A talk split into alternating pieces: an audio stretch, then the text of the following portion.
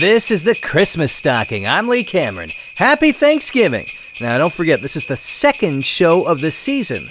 The first episode was number 95, and it was about the Hollywood Christmas Parade. Now, I know not everybody goes out Black Friday shopping, not everybody's into it. I remember the days when I was able to just hang out on the day after Thanksgiving, watching Christmas TV. But you know something? My family likes to do it, and I like being with the family, so shopping wins. I know I've talked about shopping safely in terms of credit cards and stuff, but it's been a crazy year, starting last year, actually, it turns out. So I think it's time to check ourselves again before we wreck ourselves in our credit. Whether you're shopping in real life or online, save your receipts. I keep an envelope with physical receipts and flag the online ones. I actually make screenshots and put them into my Evernote, which I don't think is necessarily the most secure thing because I don't encrypt it. But I make sure there's no identifiable information on there.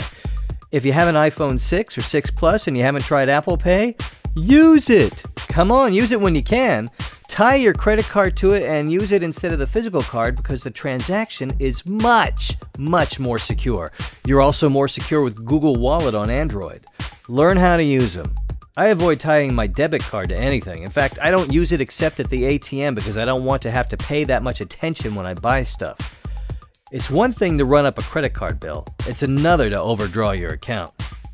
If you have a MasterCard, see if you can use a one time number at an online merchant. It'll probably be buried on your bank's credit card website.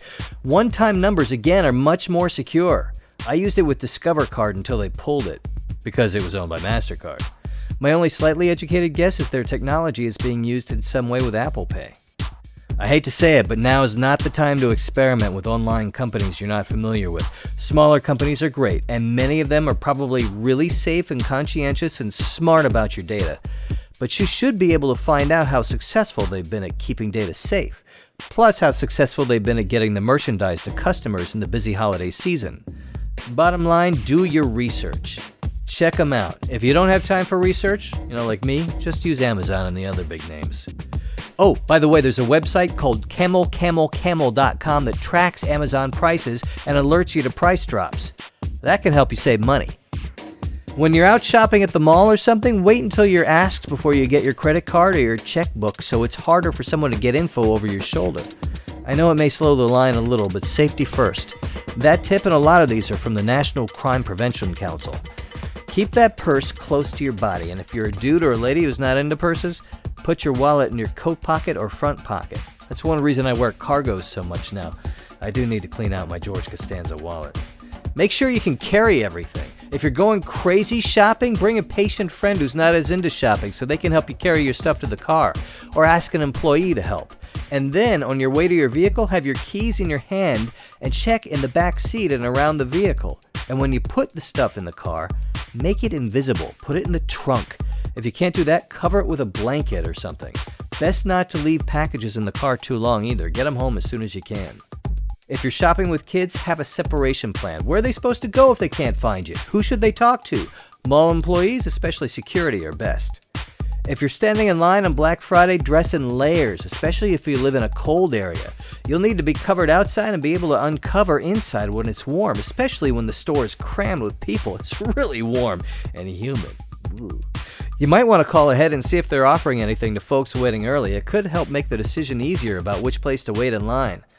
If you're not going for doorbusters, don't wait for hours. Just go an hour or so before opening if it's a hot item. If you're buying electronics, see if a non electronics focused store is offering it, like Target. It'll be a lot easier to get there. If you do go when doors open, see if you can get your stuff quickly because lines at the register will fill up after a few minutes. Planning ahead goes a long way toward that and knowing the layout in advance. And if you see a reasonable line but you're not sure which thing you're going to get, bring them both and decide in line. In fact, deciding in line is good strategy in general. When my family goes to the outlet, always well after opening. We try to have someone in line when we walk in, and then we rotate in and out while others shop. I've gotten to the front with nothing sometimes. The people behind me are usually delighted that they can go ahead of me. And we always do one transaction and work out the divvying up later, so folks behind us aren't stalled more than they expected. Oh, if you do go to a store that opens Thanksgiving evening, go later, four or five hours after they open if possible. Or like Best Buy, which will close at 1, go at midnight. They might be restocking the thing you're looking for, and the line should be much better. If there's something you really want and it's not on the shelf, check the go back piles. It might be in there. And the most important thing? Be cool. It's just stuff. It's not worth getting uptight over it, or worse, getting in a shouting match or a fight. As Elsa says, I think it's Elsa, I haven't seen the movie, let it go. And be nice to the employees. They will really appreciate it and may give you a little extra service. But that's not why you do it. You do it because it's Christmas. And it's the right thing to do. No getting around it. The season is back. The Christmas bells are ringing. This is the connection in the Christmas stocking. Christmas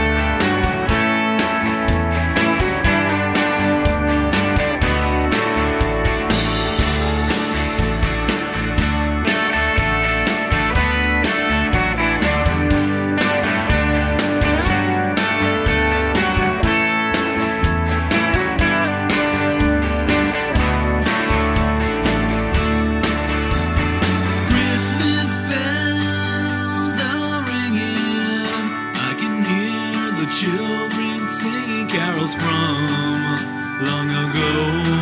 I used to know.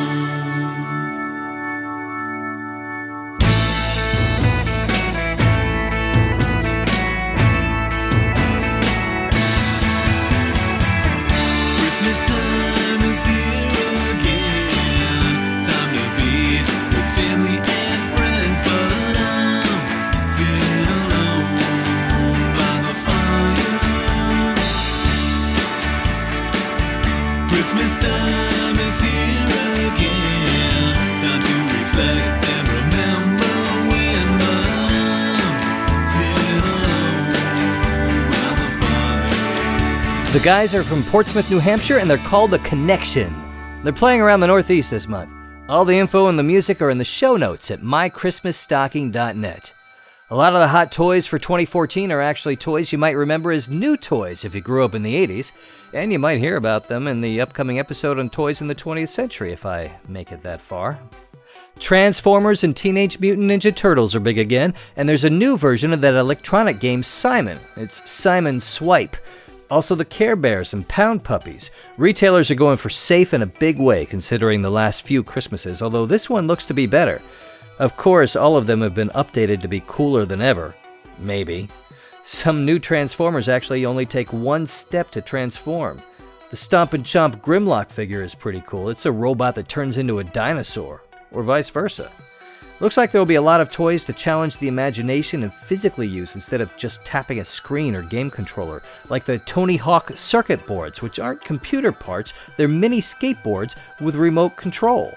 So you can move them around yourself or remote control them, and of course you can get ramps for them. Easy fort for kids to build a fort with forthwith. Been watching too much Blue Bloods. And of course, if you can find it, Disney Snow Globe Elsa. Press a button, she speaks, sings Let It Go, you know. Thanks to everyone who's been spreading the word about the show on Twitter. Hi, Cy, at Simon Buglass, B U G L A S S, at Fallow's Mom, and Nigel in Gloucester, at Sonic Boom Boo. Twitter.com slash Xmas or if you're just looking on Twitter, at Xmas Facebook is another great place to spread the word. Thank you, Jamie, who I grew up with, David, Jeff, Michael. Thank you for spreading the word about the show by sharing posts about it with your friends. Find the Christmas Stocking at facebook.com slash Christmas Stocking. We're on Google Plus too. Tom, thank you for helping me figure out how to record folks on the phone. Hi, Tim. Plus.google.com, search for the Christmas Stocking, and hopefully you'll find it. I hope I'll do a hangout there sometime this season. We'll see. All the episodes are at mychristmasstocking.net and a lot more too, including ways to help the show. Thank you, Anne in Ontario, Canada, for your generous gift. I really, really appreciate it. It really helps. Also, the brand new Zazzle store has brand new products with the Christmas stocking logo, which has been adjusted for 2014. It's not a brand new logo, but it's a little snappier, I think. Check it out, see if there's anything you like. Also, start your Amazon shopping there, and that will help the Christmas stocking as well. And I want to hear from you. Click Call Me to share your favorite childhood Christmas memory, a favorite memory of your child's Christmas, a Christmas tradition, wish someone Merry Christmas, whatever. That's the definitely toll free way to do it. You can also call yourself at 323 487 1225. You know, like the big day. I want to hear from you. And watch Twitter and Facebook because I will be taking phone calls live sometimes, and I'll let you know there and at the website, mychristmasstocking.net. I'm Lee Cameron. On the next episode, I'm going to talk about something that Tim on Facebook suggested stress and depression for the holidays. Fun, huh? It's important, though, and something that many go through. If you haven't had the feelings yourself, you've had someone in your life who has. And I will try not to approach it in such a downer way. We'll find out. I hope you'll be here for it either way.